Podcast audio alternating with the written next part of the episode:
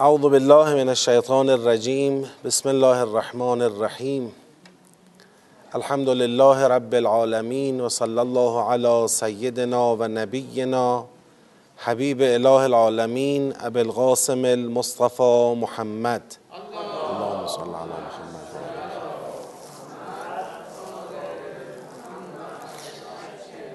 و علی آله الطیبین الطاهرین و لعنت الله علی اعدائهم اجمعین من الان الى قیام یوم الدین. سلام عرض می‌کنم خدمت خواهران و برادران گرامی.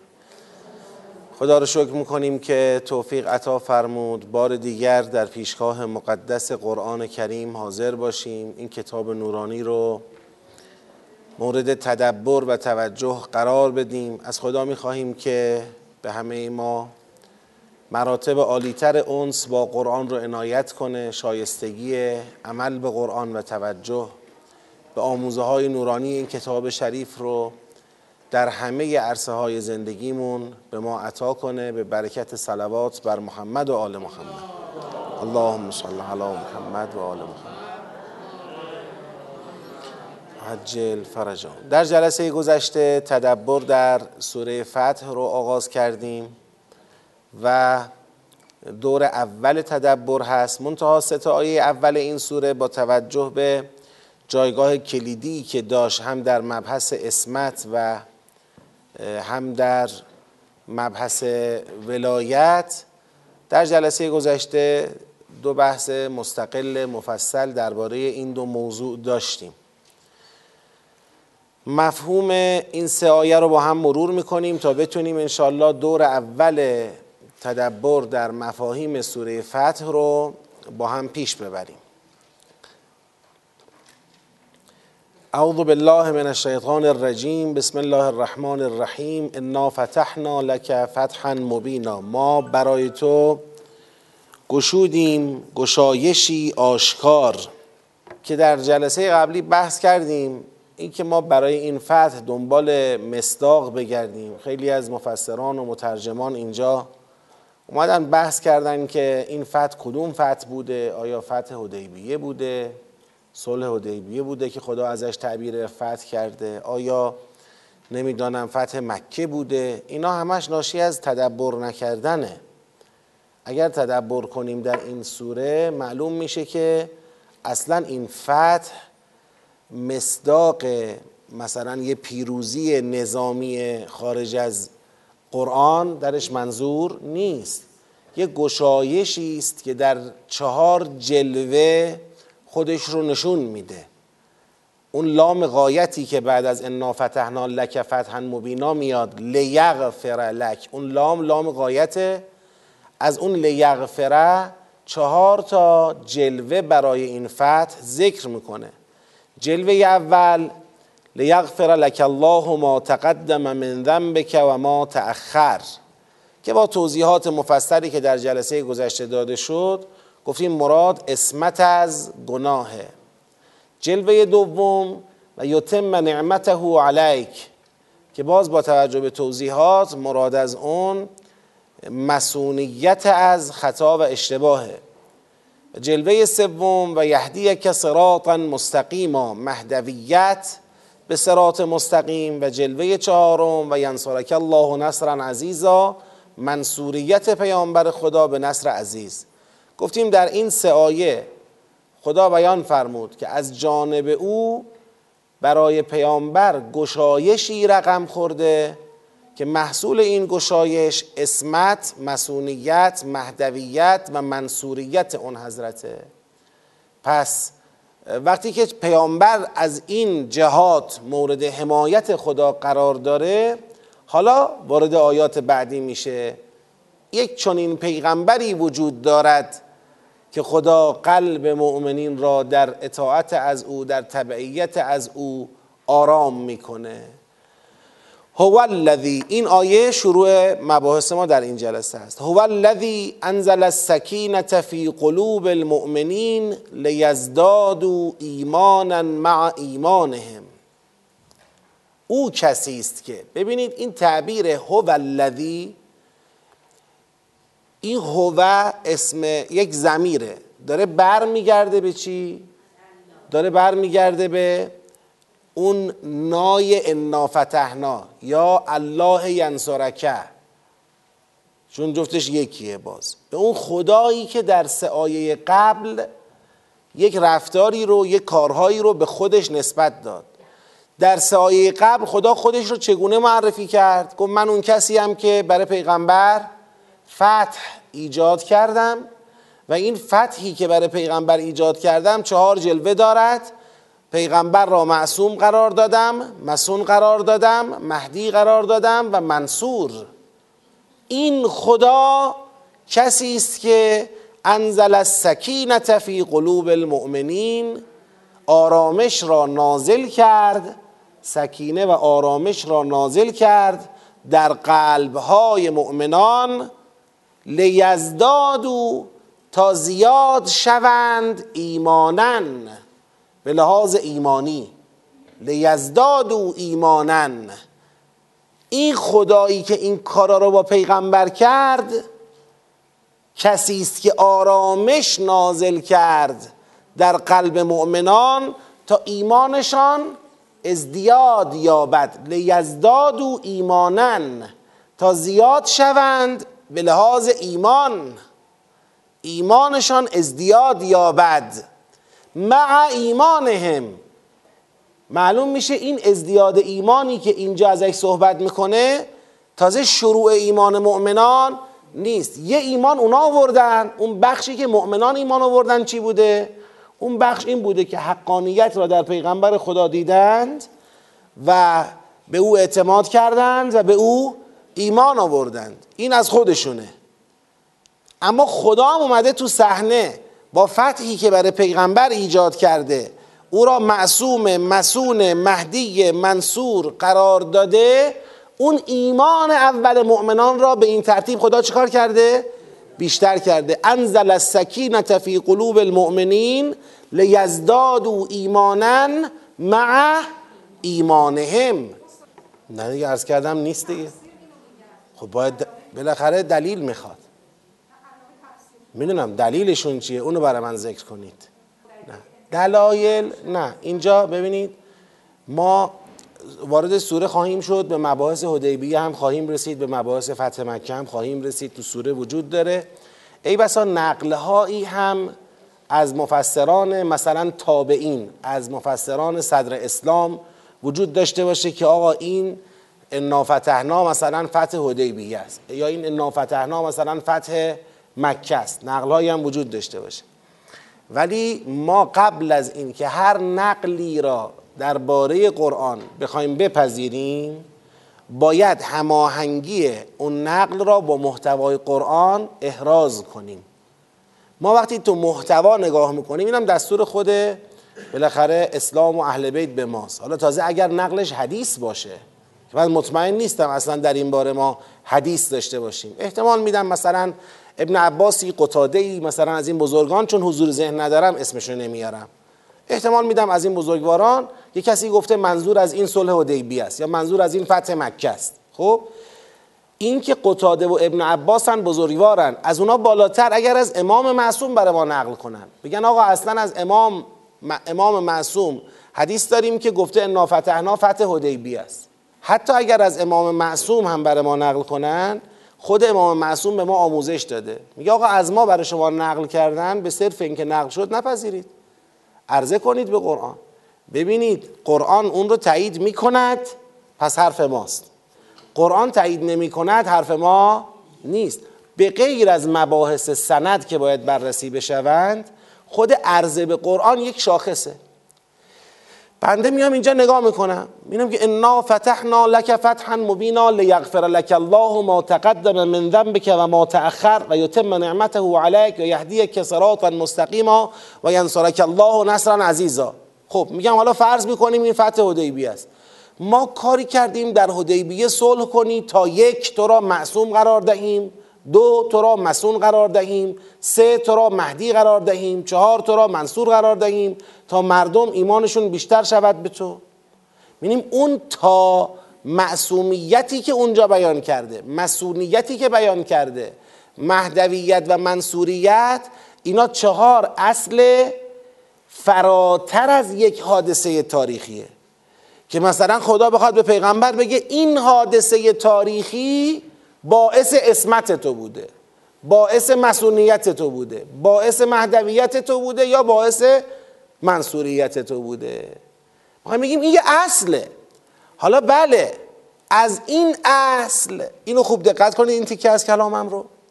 از این اصل کسی استفاده می‌کنه. کجا استفاده می‌کنه؟ توی صلح حدیبیه. فرض کنید الان پیغمبر در حدیبیه صلح کرده که مبحث همین سوره است.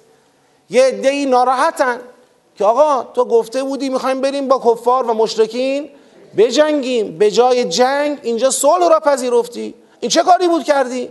چرا قبول کردی؟ فرض بگیریم.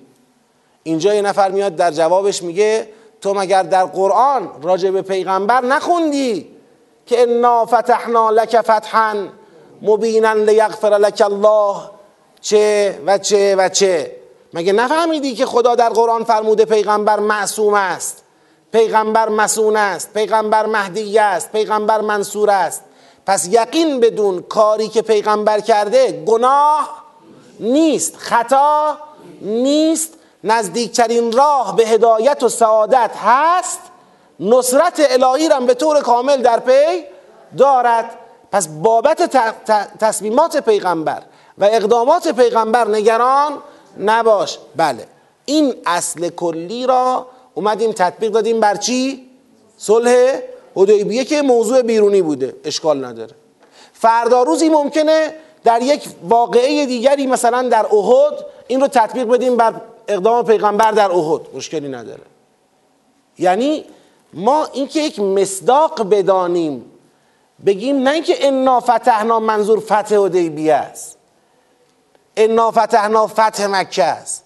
انا فتحنا مطلق فتح برای پیغمبر چهار جلوه داره که گفته شد.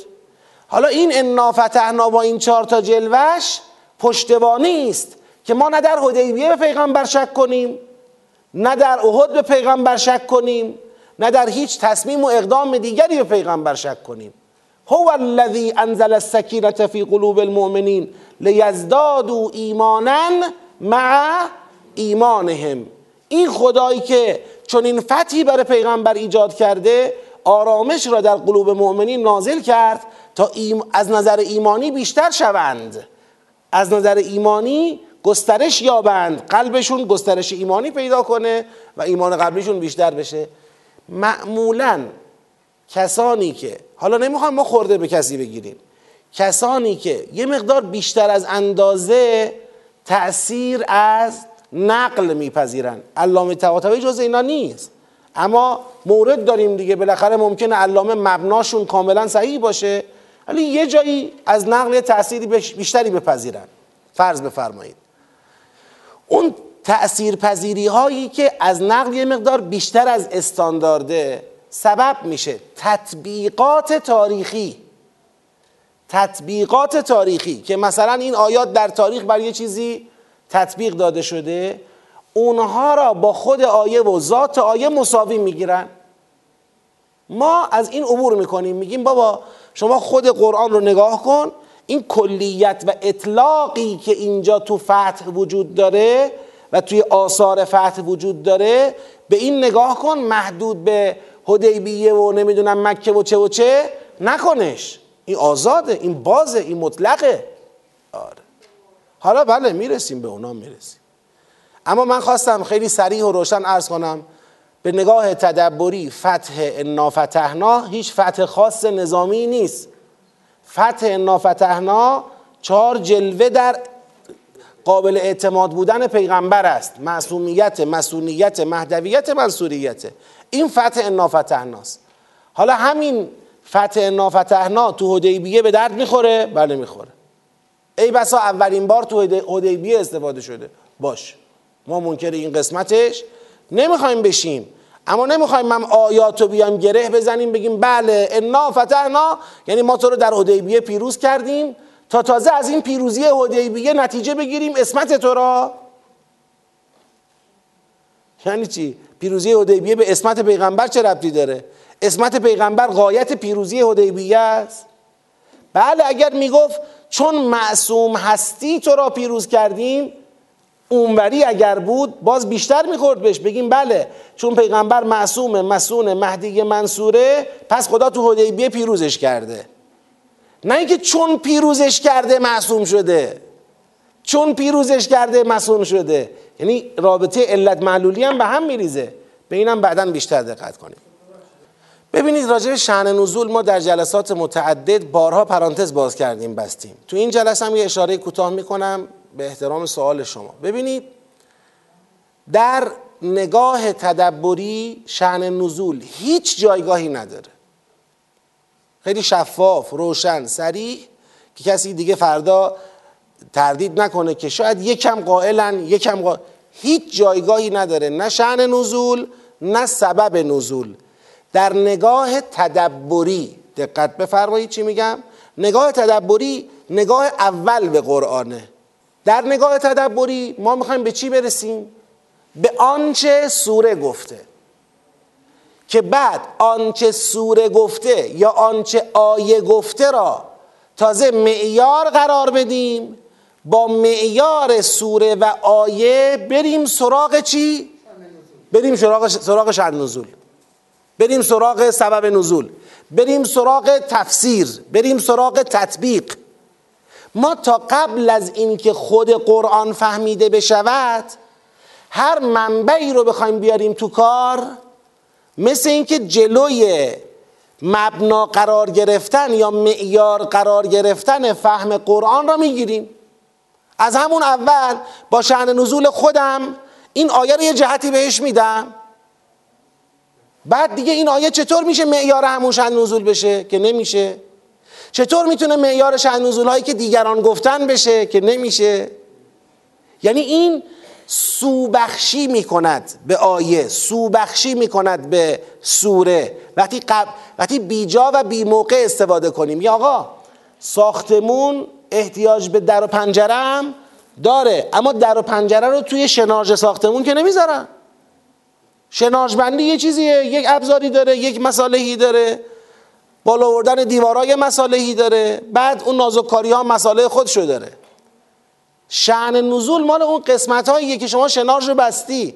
ساختمون اسکلت چو آوردی بالا حالا دنبال در و پنجرش میگردی. آره به کار میاد.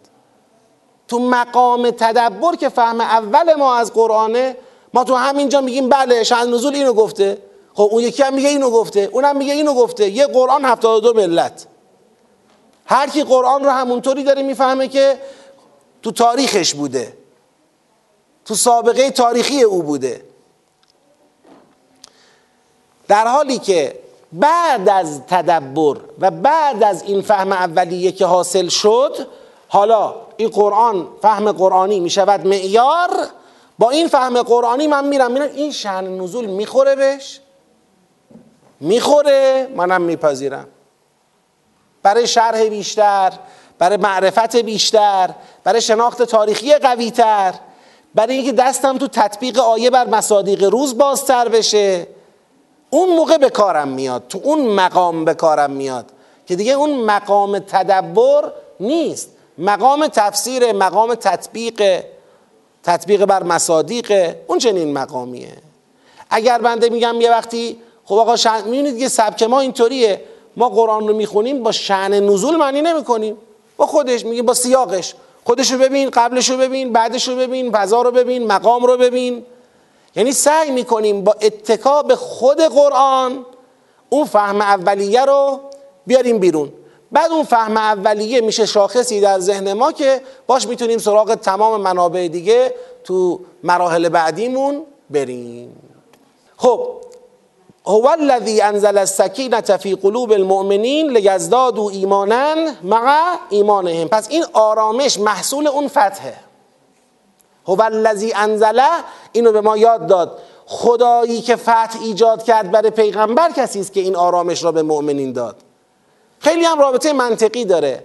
وقتی خدا میگه من از پیغمبر حمایت می‌کنم در چهار جلوه پس ما خود به خود آرامشمون در تبعیت و اعتماد به پیغمبر بیشتر میشه. ایمانمون به پیغمبر میره بالاتر. آرامشمون در پیگیری و پیروی از پیغمبر بیشتر میشه. بعد خدا میگه ولله جنود السماوات والارض.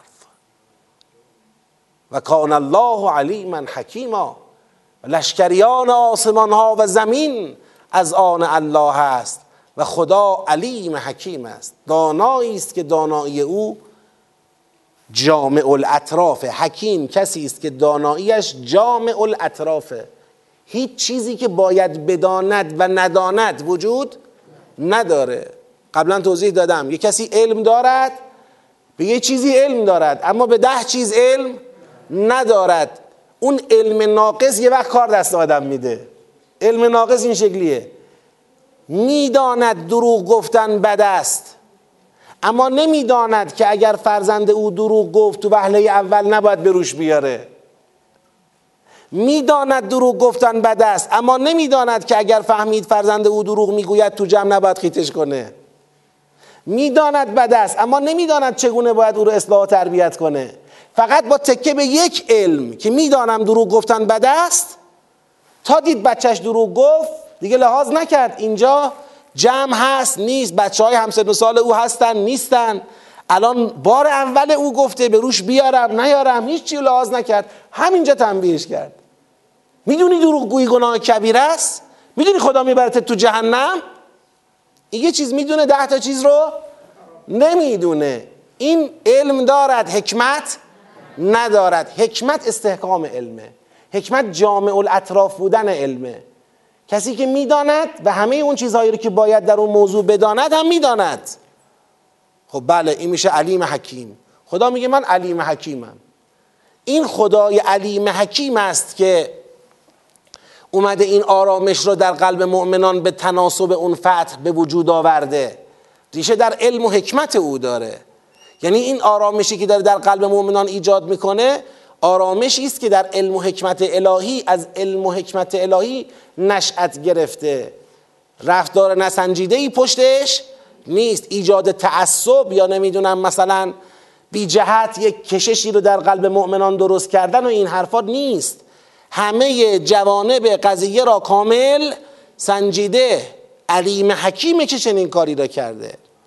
اما چرا گفت لله جنود و سماوات و این داره جهت و سمت و سوی آیه رو مشخص می‌کنه. یعنی این آرامش اینجا کجا کار کرد داشته؟ در مسئله لشکر خدا شدن کار کرد داشته. دقت کنید حالا جلوتر میریم روشنتر میشه ها. اما از همین جا متدبر باید بفهمه دیگه. متدبر باید جه سوال کنه چرا در آیه‌ای که صحبت از سکینه در قلب مؤمنان کرد صحبت از آرامش قلبی مؤمنان کرد؟ به دنبال اون فتح بر پیغمبر. چرا در این آیه یه دفعه گفت ولله جنود و سماوات و الارض؟ چی می‌خواست بگه؟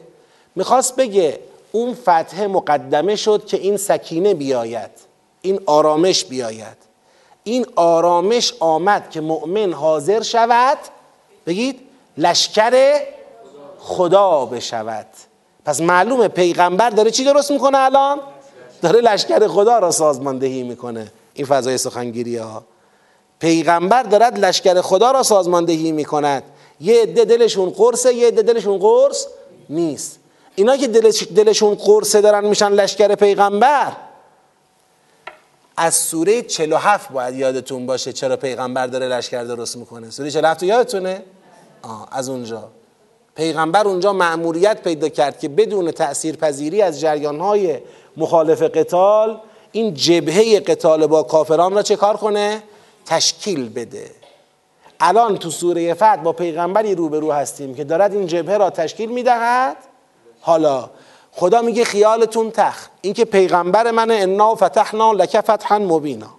اینکه پیغمبر من معصوم و مسون و منصور و مهدی و منصوره. این پیغمبر من. اونایی هم که مؤمنن. من به واسطه همین فتحی که برای پیغمبر ایجاد کردم قلب اونها رو آرام می‌کنم تا راحت از پیغمبر چیکار کنن؟ تبعیت بکنن بشن جز لشکر خدا. ولله جنود السماوات والارض و کان الله علیما حکیما. چی میشه نتیجهش؟ لیدخل المؤمنین والمؤمنات. جنات تجری من تحت الانهار. این مردان و زنان مؤمنی که با آرامش به پیغمبر اعتماد کنند و جزء لشکر خدا بشوند نتیجه این لشکر خدا شدن سرباز لشکر خدا شدن خدایی که البته آسمان ها و زمین لشکریان او هستند محتاج بندگان خودش نیست. اما این مردان و زنان مؤمنی که عضو لشکر خدا می‌شوند قابل توجه اونایی که در جلسه قبلی گفتن خانوم ها در قتال و لشکر خدا شدن و چیزهای دیگه چه نقشه دارن؟ مرد و زن ندارد. هر کی در جایگاه خودش. لیدخل المؤمنین و المؤمنات جناتن.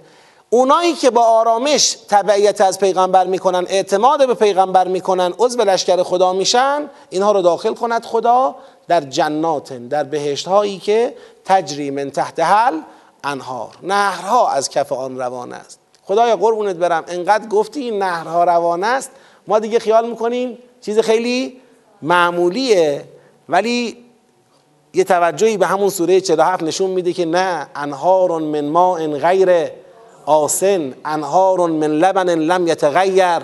طعمه انهار من اصل اول اصل خم خم. انهار من خمر لذت للشاربین انهار من اصل مصفا.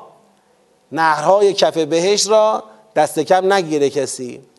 میفرماید که تجری من تحت الانهار خالدین فیها. در اون بهشت ها جاودانگان خواهند بود و یکفر عنهم سیعاتهم و خداوند با این عضویت در لشکر خدا و با اعتماد به پیغمبر تکفیر می کند از مؤمنان سیعاتشان را. یادتون هست دیگه اول سوره, فت... سوره 47 گفته بود دیگه. کفر عنهم سیعاتهم و اصلح بالهم. یکفر عنهم سیعاتهم چقدر در به در از این مجلس به اون مجلس دنبال این بودیم که خدا ما را چکار کند؟ بیا مرزد ببخشاید تکفیر سیعات کند. نه یک جای قرآن. چندین بار خدا تو قرآن گفته من از کسی تکفیر سیعات می‌کنم که بشه مجاهد راه من. بشه سرباز لشکر من. اون وقت من تکفیر سیعات می‌کنم. سوره صف فرمود در همین جا فرمود در سوره قبلی فرمود. باز در جاهای دیگر قرآن هم همین مطلب رو فرموده. وقت بعضیا بیان که سرباز خدا بشوند دنبال مغفرتند. از این مغفرت های مفتی. خدا از این مغفرت مفتیات نداریم ما همچی راحت باشیم تو هم ما رو مغفرت کنی؟ یکفر عنهم سیئاتهم و کان ذلك عند الله فوزا عظیما. و این جایگاه کدوم جایگاه؟ جنات خلود تکفیر سیعات این جایگاه کان ذالک عند الله نزد خدا فوزا عظیما. اون رستگاری با عظمت پیش خدا همینه. این هم قابل توجه هممون باشه. یه وقتایی تو مقام بالاخره عشق عاشقی آدم قرار می‌گیره بین خودش و خدا. خود میگه مقام شعر سرایی و این حرفا خدای بهشت تو می‌خوام چیکار؟ بهشت تو می‌خوام چیکار من نمی‌دونم این برام بسه اون برام بسه قافل از این که اون کسانی که ما عاشقشون هستیم یه وقتایی تو شعرامون میگیم بهش نمی‌خوایم اونا رو می‌خوایم اونا خودشون عاشقان تراز اول بهشتند چرا؟ چون اونا فهمیدن که بهشت لبخند خداست رضایت خداست بهشت تو نمی‌خوام یعنی چی؟ یعنی رضایت تو نمی‌خوام لبخند تو نمی‌خوام مگه میشه؟ عاشق من اگر عاشق حسینم چون حسین عاشق خداست. حسین عاشق لبخند خداست. عاشق رضایت خداست. و من نیستم من چی کارم که نیستم؟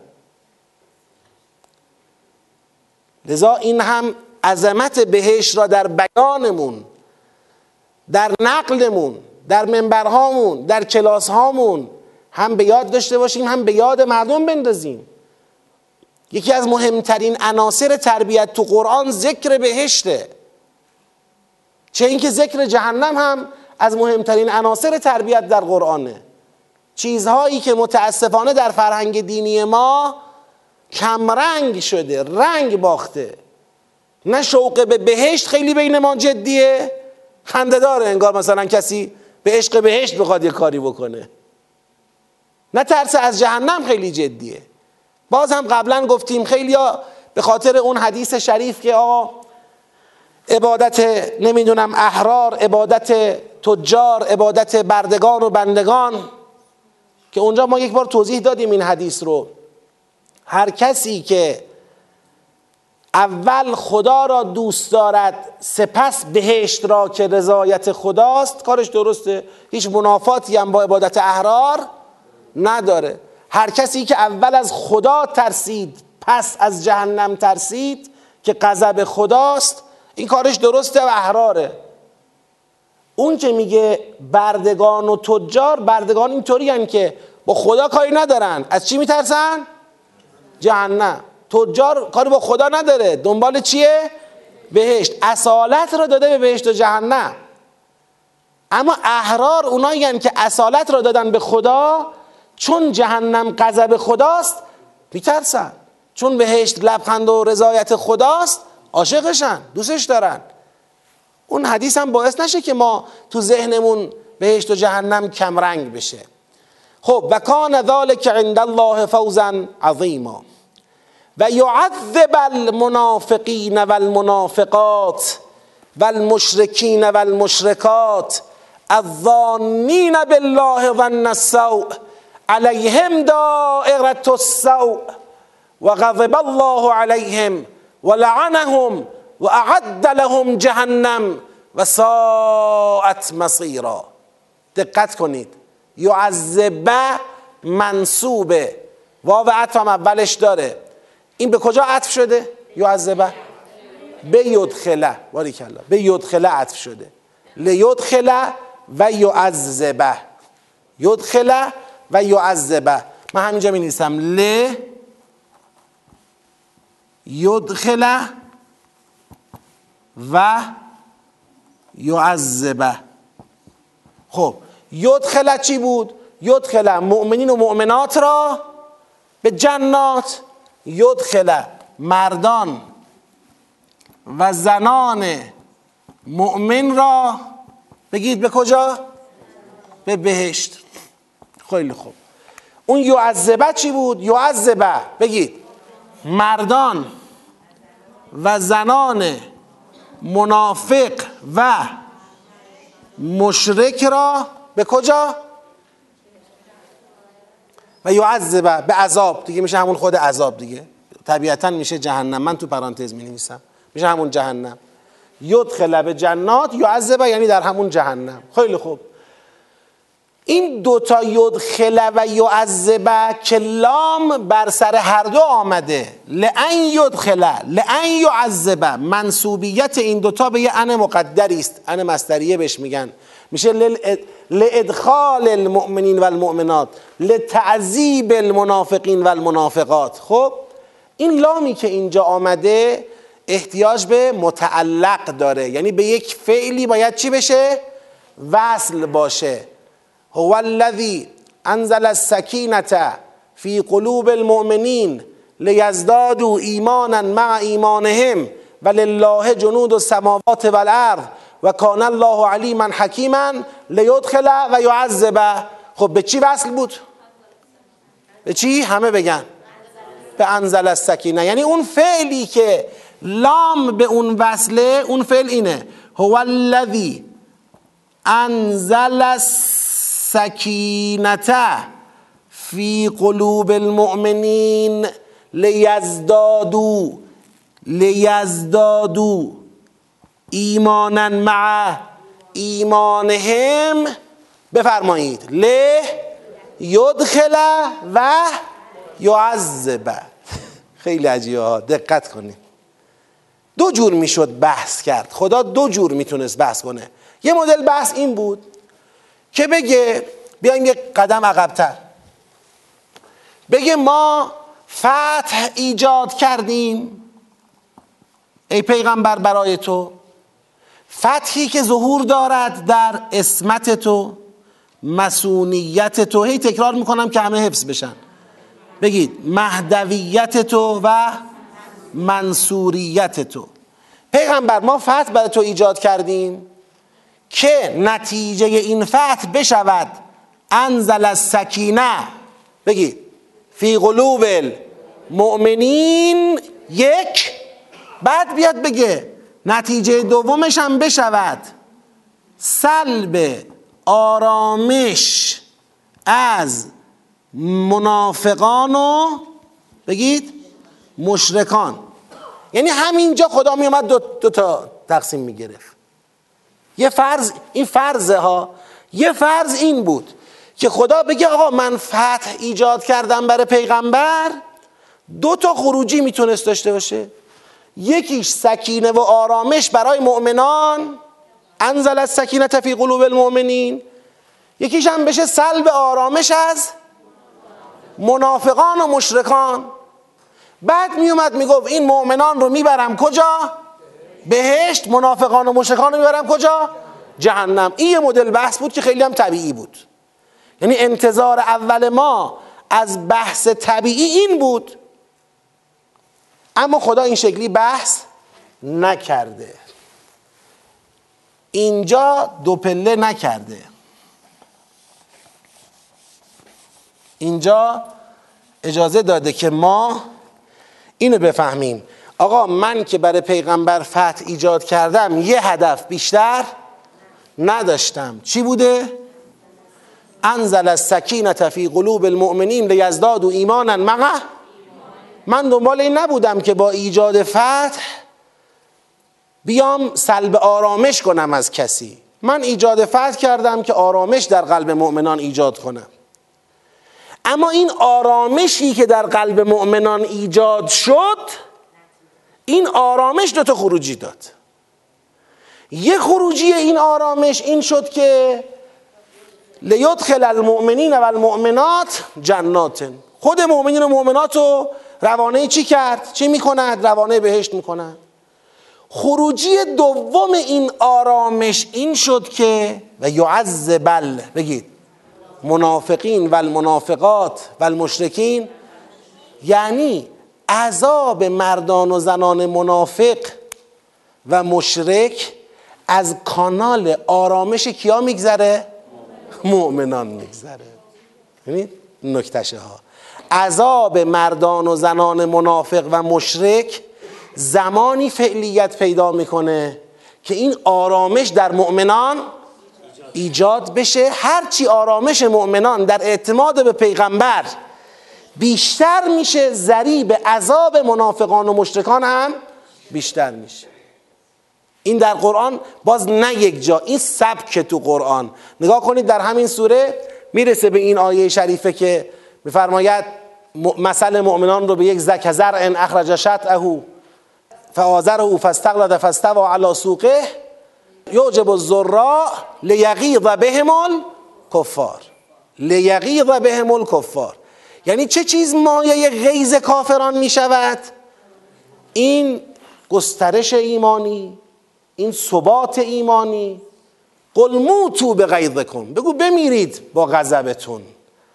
یعنی اگر شما هر قدر آرامتر باشید و اعتمادتون به پیغمبرتون بیشتر باشد همونقدر بیشتر مایه عذاب مردان و زنان منافق و مردان و زنان مشرک می شود و یعذب المنافقین و المنافقات و المشرکین و المشرکات. اینا چه ویژگی دارن؟ بگید. الظانین بالله. الظانین بالله ظن السوء. نگاه کنید. این زن السوء. این درست زن سوء به الله مقابل چی قرار می‌گیره؟ مقابل سکینه و آرامش قرار می‌گیره میگه این آرامشی که در قلب مؤمنان به واسطه فتح ایجاد می‌شود باعث بهشتی شدن خودشان و باعث عذاب شدن کسانی است که اونها به خدا چی دارن؟ سوء زن دارند اون آرامش الهی را درباره الله و رسول الله ندارند. سوء زن به الله دارند. علیهم دائره السوء. دائره یعنی دور زننده. اسم فائل دور زننده. توی فرهنگ قرآن یک پدیده شومی که می‌خواد کسی رو مبتلا بکنه گاهی ازش تعبیر میشه به طائف یعنی تواف کننده. گاهی دائره یعنی دور زننده.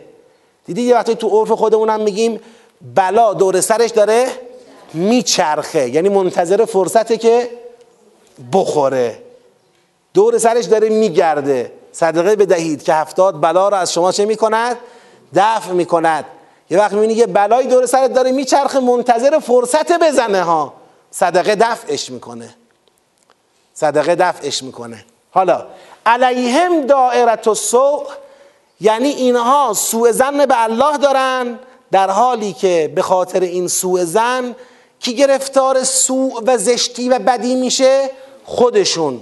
دور زننده سوء و زشتی داره دور سرشون میگرده به خاطر این سوء زنی که به الله دارن. و غضب الله علیهم و خدا علیه اونها غضب کرد و لعنهم. خدا لعنتشون کرد و اعد لهم جهنم. جهنم رو براشون آماده کرد و ساعت مصیرا تو قرآن جاهایی که خدا در عذاب تهدید به عذاب خدای ببخشید یه کلمه ای می‌خوام بگم خورده به من نگیری. خدا یه جاهایی تو تهدید به عذاب انگار دیگه خیلی عصبانیه. یه جاهایی عصبانیه یه غضب عادی داره یه جاهایی غضبش خیلی شدیده. این از اون جاهاست. یکیش هم سوره طلاقه. سوره طلاقه. از اون جاهایی که خدا خیلی عصبانیه. که حالا انشالله یه وقت برید مراجعه کنید یادتون بیاد از چه کسانی عصبانیه در سوره طلاق. اینجا به این چی میگه؟ میگه که علیهم دائرت السوء. گویا آرام نمی‌گیره بازم بگم. و غضب الله علیهم. نه کافی نشد. و لعنهم. نه. و اعد لهم جهنم. نه. و ساعت مصیرا. چه بد بازگشتگاهی جهنم. یعنی تا می‌تونه مثل اینکه می‌خواد تشدید کنه. خب حالا که فهمیدیم چقدر این جایگاه جایگاه بدیه جایگاه سوء زن به الله داشتن و با توجه به سیاق اینا سوء زن به الله دارن یعنی درباره کی سوء زن دارن؟ پیغمبر. اینا سکینه درباره کی داشتن؟ پیغمبر. فتح برای پیغمبر سکینه در ایمان به پیغمبره. پس این سوء زن به الله در حقیقت جلوه مصداق بیرونیش چیه؟ سوء زن به پیغمبر دارن. این کسانی که به پیغمبر سوء زن دارن یه همچین جایگاهی دارن. اینا کیان؟ میگه آقا یک منافقین و منافقات دو مشرکین و مشرکات. اینجا تو نگاه اول خیال می‌کنیم دو گروه را اینجا معرفی کرده. یه گروه منافق ها یه گروه مشرک ها که اینا به الله چی دارن؟ سوء زن دارن. من می‌خوام عرض کنم اینجا صفت مشرکین و مشرکات تفسیر منافقین و منافقاته نه گروه دوم. تفسیر منافقین و منافقاته می‌خواد بگه این منافقین و منافقات در حقیقت ذاتشون چی هن؟ مشرکین و مشرکاتن. نه اینکه می‌خواد بگه دو گروه. آرو چه حساب این حرف رو می‌زنی؟ چند تا استدلال میارم؟ دقت کنیم استدلال اول. اگر مشرکین یک گروهی بودن غیر از منافقین جا داشت کدوم اول بیاد؟ مشرکین اول بیاد. مشرکین بالاخره اون دشمنان ظاهری و آشکار و روکار اسلامند. منافقین اون دشمنان داخلی اسلامند. هرچند که دشمنیشون بالاتره ولی در طبقه بندی های قرآنی مشرک قبل از همه حرف هاست. اگر مشرک یک گروه بود جا داشت قبل از منافقین و منافقات ذکرش بیاد نه بعد از منافقین و منافقات. این نشون میده یک گروه دومی رو نمی‌خواد بگه. می‌خواد صفتی را برای منافقین و منافقات بیان کنه. دیگه چی؟ دیگه اینکه وقتی در سوره شما جلو می‌روید پیش میرید تو سوره می‌رسید به اینجا. ببینید بل ظننتم ان لن الرسول والمؤمنون الى اهلیهم ابدا. و زین ذلك فی قلوبکم و ظننتم بگید السوء و کنتم قوما بورا. این سوء زنی که بعدا تو سوره ما بهش می‌رسیم و سوره داره یک بار دیگه همین از ظانین بالله ظن السوء رو در ادامه چه می‌کنه؟ توضیح میده. اینجا دیگه پای مشرکان در میان نیست. اینجا دقیقا همون کسانی هن که حاضر نشدن با پیغمبر عضو لشکر جهادی بشوند و با پیغمبر همراه بشن. پس اینم شد دلیل دوم که در متن سوره سوء زن را فقط برای کیا توضیح داده؟ بگید. برای مردان و زنان منافق توضیح داده. یه دلیل هم بیاریم در ادامه. میفرماید ولله جنود السماوات والارض. همون تعبیری که ادامه بحث مؤمنان آورده بود. چی گفته بود؟ بگید. اینها ولله جنود السماوات والارض. ولی اونجا گفته بود و کان الله علیما حکیما. بعد از بحث منافقان میگه ولله جنود السماوات والارض و کان الله عزیزا حکیما. این چرا یک دفعه گفت اولا چرا آورد دو مرتبه جنود را ثانیا چرا عزیز آورد؟ چرا جنود را آورد؟ می‌خواد بگه این اگر منافقه چرا منافقه؟ چون حاضر نشده جزء لشکر پیغمبر بشه. ما از مشرک توقع داشتیم جزء لشکر پیغمبر بشه. مشرک اونیه که می‌خوایم بریم باش بجنگیم دیگه قرار نبود اونم بیاد عضو لشکر پیغمبر بشه. اصلا مخاطب یارکشی پیغمبر نبود که. پس این تقسیم مؤمنین و منافقین است. بعد از اینکه پیغمبر دعوت کرده به چی؟ به جهاد. دعوت کرده بیاید عضو لشکر من بشید. خب مؤمنان اونایی که با آرامش الهی عضو لشکر پیغمبر شدند و به بهشت هم انشاءالله می‌رسند منافقان کیان؟ منافقان اونایی که به خاطر سوء زنی که دارن حاضر به عضویت در لشکر پیغمبر نیستند اونجا گفت علی من حکیما اینجا میگه عزیزن حکیما چرا؟ می‌خواد بگه شما از لشکر پیغمبر نمی‌شوید و فکر می‌کنید الان خیلی دیگه تضعیف شد ها؟ لشکر پیغمبر لشکر خداست چون شما توش نیستید بیچارن دیگه. آره؟ نه. تو بودی که اگر تو این لشکر بودی فرصتی را برای خودت ایجاد کرده بودی. نیستی؟ و کان الله عزیزن حکیما. خدا همون شکست ناپذیر حکیمه. اونجا میگه علی من حکیما. اونجا مثل اینکه در خونش رو باز کرده. اینجا میگه عزیزن حکیما. میگه نمیای؟ نه یا عضو لشکر پیغمبر نمی‌شوی؟ نشو. دیگه نتیجهش و عاقبتش و هرچه هست با خودت. و لله جنود السماوات والارض و کان الله عزیزا حکیما. پس این آرامشه یک ازدیاد ایمان میاره. اینا رو می‌کنه جزء لشکر جزء لشکر پیامبر. همون لشکر خدا لشکریان خدا. بله. اینام که سوء زن بالله دارن اینا محروم از عضویت در لشکر خدا. اینم در واقع مطلبی بود. پس ما تا اینجا به این نکته به این نتیجه رسیدیم. خداوند پیامبر خود را مشمول فتح مبین قرار داده. چهار جلوه دارد. معصومیت مسونیت مهدویت منصوریت. این خدایی که چون این فتحی برای پیغمبر رقم زده آرامشی را در قلب مؤمنان نازل کرده تا ایمانشان بیشتر شود و بر ایمان قبلی اونها افزوده شود و به این ترتیب مؤمنان جزء لشکر خدا و رسول بشوند. و این گونه مؤمنان را داخل بهشت می کند و همین آرامشی که در قلب مؤمنان است و باعث عضویت اونها در لشکر خدا از یک سو و بهشتی شدن اونها از سوی دیگر شده همین آرامش معبری است برای عذاب مردان و زنان منافق که در حقیقت مشرکند. چرا حالا در حقیقت مشرکند؟ چون بیاعتمادی به پیغمبر بیاعتمادی به کیه؟ به الله دیگه. آقا وقتی پیغمبر داره میگه آقا من خدا داره میگه من این پیغمبر را همه جوره چیکار می‌کنم؟ تضمین می‌کنم دیگه. شما بازم نمی‌خوای بهش اعتماد کنی؟ بازم می‌خوای همچنان بگی نه نظر کارشناسان برخلاف جنگ. امروز جنگ صلاح ما نیست. بازم همچنان همین حرف می‌خوای بزنی؟ این دیگه اسمش شرکه. یعنی تو دیگه در باورت به خدا در حقیقت سوء زن داری.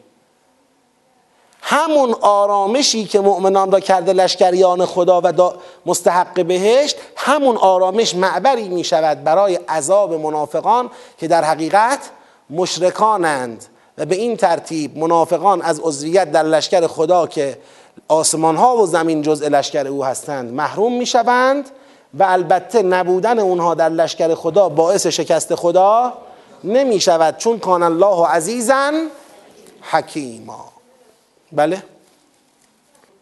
با توجه به اون میشه چنین نتیجه هایی گرفت ولی اینجا چنین ورودی نداره. اینا همین مقدار که از ادامه سوره وقتی می‌خونیم می‌بینیم اینا لشکر پیغمبر نشدن و موندن تو مدینه. اینا میشن مخلفین. همین که همین که به الله اعتماد نکنند حالا به جای الله به هر چی اعتماد کرده باشند. چه به خودشون چه به شیطان چه به آدمها چه به تواقیت اون زمان همش مصداق شرک میشه. یعنی از اون می‌خوام میگم لزوما نتیجه گیری چون تو این سوره تا آخر نمی‌بینیم که مثلا اینها رو بگه سازماندهی شدن تحت ولایت یکی دیگه و شدن جبهه مقابل. نه اینا کسانی هن که از عضویت تو لشکر جا موندن و در ادامه سوره متوجه میشیم که این لشکر رفت و در حال برگشته خدا میگه بدونید شما به محض اینکه برسید به مدینه اینا می‌خوان دوباره بیان به شما چکار کنن؟ دو مرتبه می‌خوان به شما ملحق بشن که از غنیمت ها استفاده کنن. اولا نذارید به غنایم دستشون برسه غلط کردن که دیروز نبودن امروز غنایم می‌خوان. ثانیا برای آیندهشون برنامه ای میریزه خدا. میگه بار اول که شکست خوردید در دعوت به جهاد. شکست خوردید و جزء منافقین هستید و فعلا صبر می‌کنیم تا ببینیم موعد بعدی. تو موعد بعدی ببینیم چه کاره اید. یک بار دیگه شما رو امتحان خواهیم کرد که انشالله برسیم به اونجا خواهم گفت که توی این مسائل ابتلا دو باره بله بفرمایید.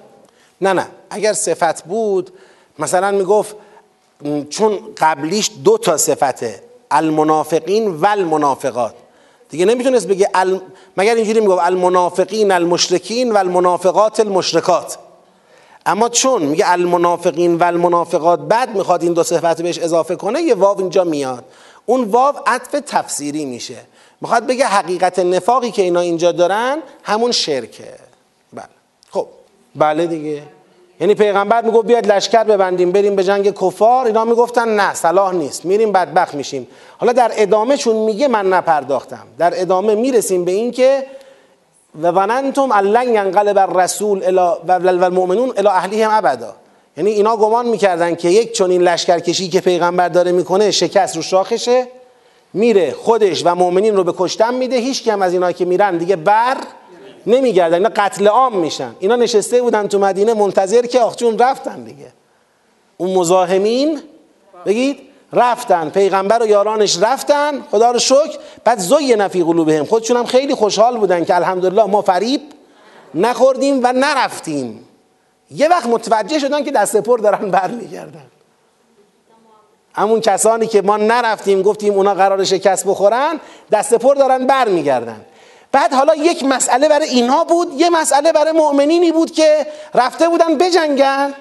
مثلا فرض کنید مدت پیغمبر داره مارش نظامی می‌زنه سر صدا آقا اسفندود می‌کنن نمی‌دونم شعار میدن داریم میریم به جنگ کفار میریم مکه رو آزاد کنیم. چه کنیم؟ با کلی شور و هیجان رفتن اونا وارد شدن. در واقع در آستانه مکه پیغمبر گفته خب نمی جنگیم یه صلحی فعلا بکنیم با اینا. اینا یه جور موندن تو لک. اونا یه جور موندن تو لک. چی شد آخه؟ این که رفت قرار بود بجنگه. نجنگید. صلح کرده داره برمیگرده. مؤمنین اونایی که بالاخره سیلندراشون بیشتر از پیغمبر بود بعضی بالاخره هشت سیلندرن دیگه خب؟ اونا که از پیغمبر داغتر بودن بودن که خلاصه چطور شده ما می جنگیدیم بعد حالا اونا رو راضی می‌کرد خدا که بابا ما نجنگیدیم به معنی ضعیف بودن ما.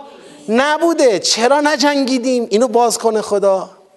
بعد اینایی که این ور بودن منتظر بودن اینا بر نگردن. می‌بینن دست پر دارن بر میگردن حالا اینا دوباره به طمع افتادن برگردن و عذرخواهی کنن و بگن مام هستیم و بابا ما زن و بچه داشتیم. شغلتنا اموالنا و اهلونا و دکونمون رو نمی‌تونستیم ببندیم. مردم از کجا می‌رفتن؟ گوشت و نونشون رو میخریدن. گفتیم شما همه میرید اینجا شهر میمونه هیچکی نیست نونوایی رو باز کنه هیچکی نیست سوپرمارکتی رو باز کنه. ما دیگه وایسادیم اینجا کارا رو انجام بدیم تا شما برگردید. حالا به دستون درد نکنه بیاد ببینیم چی آوردید. چی آوردید؟ چی آوردید؟ دست شما درد نکنه. بیا دوره همین خلاصه ما اینجا پشت سنگر رو حفظ کردیم. شما هم که در میدان جهاد فی سبیل الله صلح کردید برگشتید دیگه. بیاد ببینیم این وسط با هم دیگه دوره هم سر سفره بشینیم. این بساط سوره فتحه خیلی سوره فتح سوره راهبردی و مهمیه در کنار سوره 47 خیلی چیزا رو روشن می‌کنه. من که گفتم مشرکین اینجا خود منافقینن. کلا بله میشه گفت چون منافق در هر حالت تحلیلش کنی به شرک می‌رسه به کارش. اما در اینجا گروه دومی نیستن مشرکینش. خب انا ارسلناک شاهدا و مبشرا و نذیرا. لتؤمنوا بالله و رسوله و تعذروه و توقروه و تسبحوه بکرتا و اصیلا انا فتحنا لك فتحا مبینا لیغفر لك الله ما تقدم من ذنبك و ما تأخر و یتم نعمته عليك و یهدیک صراطا مستقیما و ینصرک الله نصرا عزیزا انا ارسلناک شاهدا و مبشرا و نذیرا لتؤمنوا بالله و رسوله و تعذروه و توقروه و تسبحوه بکرتا و اصیلا میگه خدا خطاب پیغمبر میگه ما تو را ارسال کردیم فرستادیم شاهدن به عنوان شاهد. به عنوان شاهد فرستادیم یعنی چی؟ یعنی پیغمبر تو فردا معیار حسابرسی بقیه هستی. به حسب تو به بقیه من برخورد می‌کنم و رسیدگی می‌کنم. تو دادگاه عدل الهی شاهد اعظم پیغمبر است. اینو همه بدونن. برای همه امتها. چه رسد به امت ما؟ شاهد اعظم است. خدا با محوریت وجود ایشون حسابرسی بقیه رو انجام میده.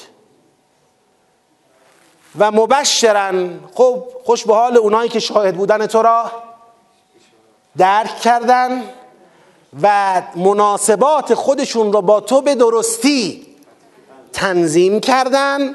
بشارت مال اوناست.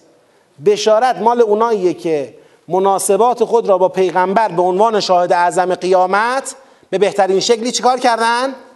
تنظیم کردن. حالا این مناسبات چیه؟ آیه بعدی خواهد گفتا مناسبات چیه؟ آیه بعدی خواهد گفت که مبشر مال کیاست.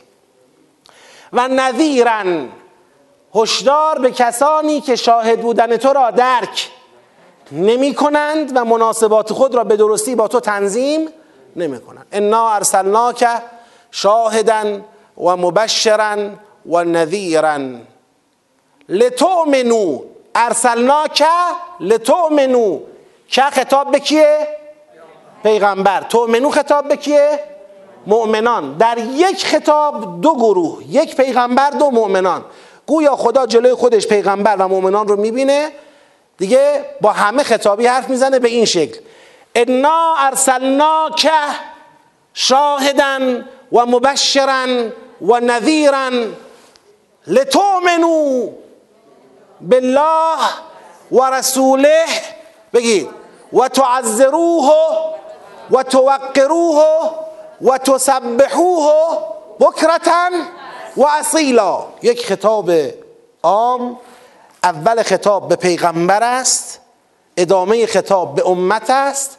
ما تو را شاهد و مبشر و نظیر فرستادیم تا همه شما مؤمنان ایمان بیاورید به الله به واسطه پیغمبر و رسوله و به فرستاده خدا ایمان بیاورید و تعذروه و او را تقویت بکنید تعذیر بکنید تقویت بکنید او را پشتیبانی کنید او را.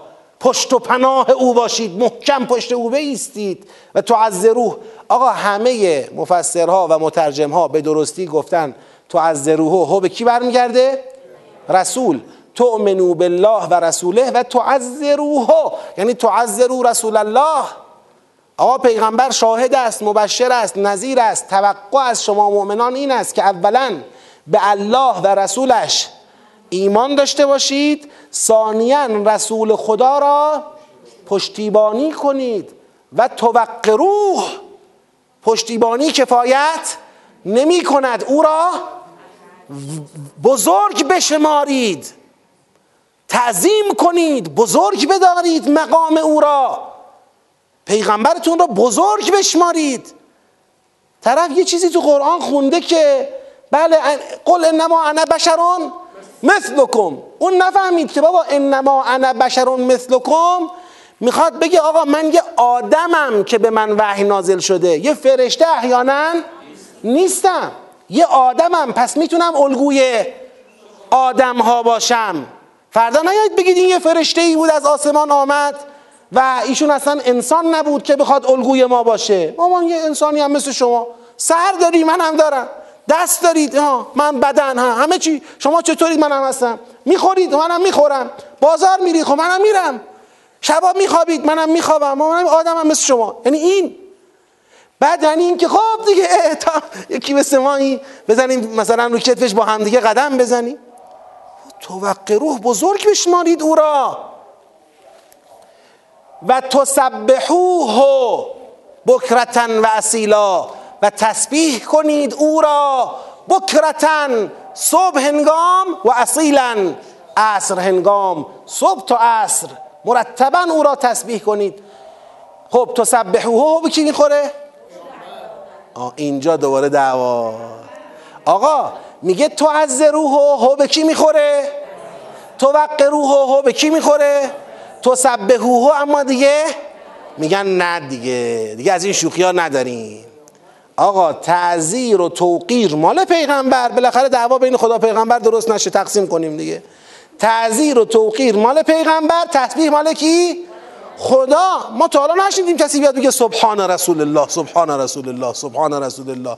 ما هرچی شنیدیم همه میگن سبحان الله سبحان الله سبحان الله. اینجا نمیگه تسبحه یعنی تسبحه رسول الله که. تسبح الله این تسبح رسول الله نیست. صبح و شب اونم. صبح تا شب آدم میاد میگه سبحان رسول الله. اصلا میشه؟ یعنی چه؟ خب.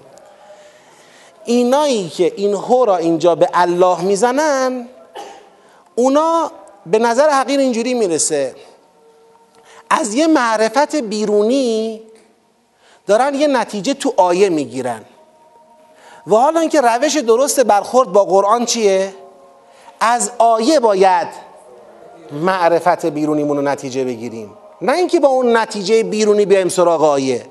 بله چون در ذهنیت بنده تسبیح مال الله هست پس این تسبهو به رسول الله نمی‌خورد. و الا همه چیش میگه رسول الله. مگه میشه تو از روح تو روح اینا همه پیغمبر باشه تسبهو یه دفعه بشه خدا؟ رو چه حسابی؟ بله اگر ما تو قرآن یه دلیلی داشتیم که تسبیح سزاوار غیر خدا بگید. نیست. اصلا تسبیح مال غیر خدا نیست. فقط الله تسبیح. اگه همچین دلیلی داشتیم بله. اما تو قرآن چنین دلیلی نداریم بلکه برعکسشو داریم. شما به من بگید سوره اعلا را می‌خوام بخونم. اعوذ بالله من الشیطان الرجیم. بسم الله الرحمن الرحیم. سبح. اسم ربک الاعلا. تسبیح به چی تعلق گرفت؟ اسم رب. اسم رب یعنی چی؟ یعنی نشانه خدا. نحنو اسماء الله اسماء الله بالاترین و برترین اسم خدا رسول, رسول خداست. بالاترین و برترین اسم الله وجود زیجود پیغمبر اکرم هست. صلواتی ختم بفرمایید. پس تسبیح به پیغمبر قابل تعلقه. تسبیح کنید پیغمبر را. حالا تسبیح کنید پیغمبر را یعنی چی؟ یعنی همون. یعنی آقا مطمئن باشید این پیغمبر گناه نمی کند خطا نمی کند مهدی هست منصور هم هست. دلت قرص. تو سبه و بکرتن و یعنی صبح و شب به یادت بنداز که تو مطیع پیغمبری هستی مؤمن به پیغمبری هستی که هیچ جور عیب و نقصی خطا و اشتباهی گناهی در دستور کار او قرار ندارد. تسبحوه بکرتن و اصیلا. انشاءالله در خدمتتون هستیم بعد از نماز.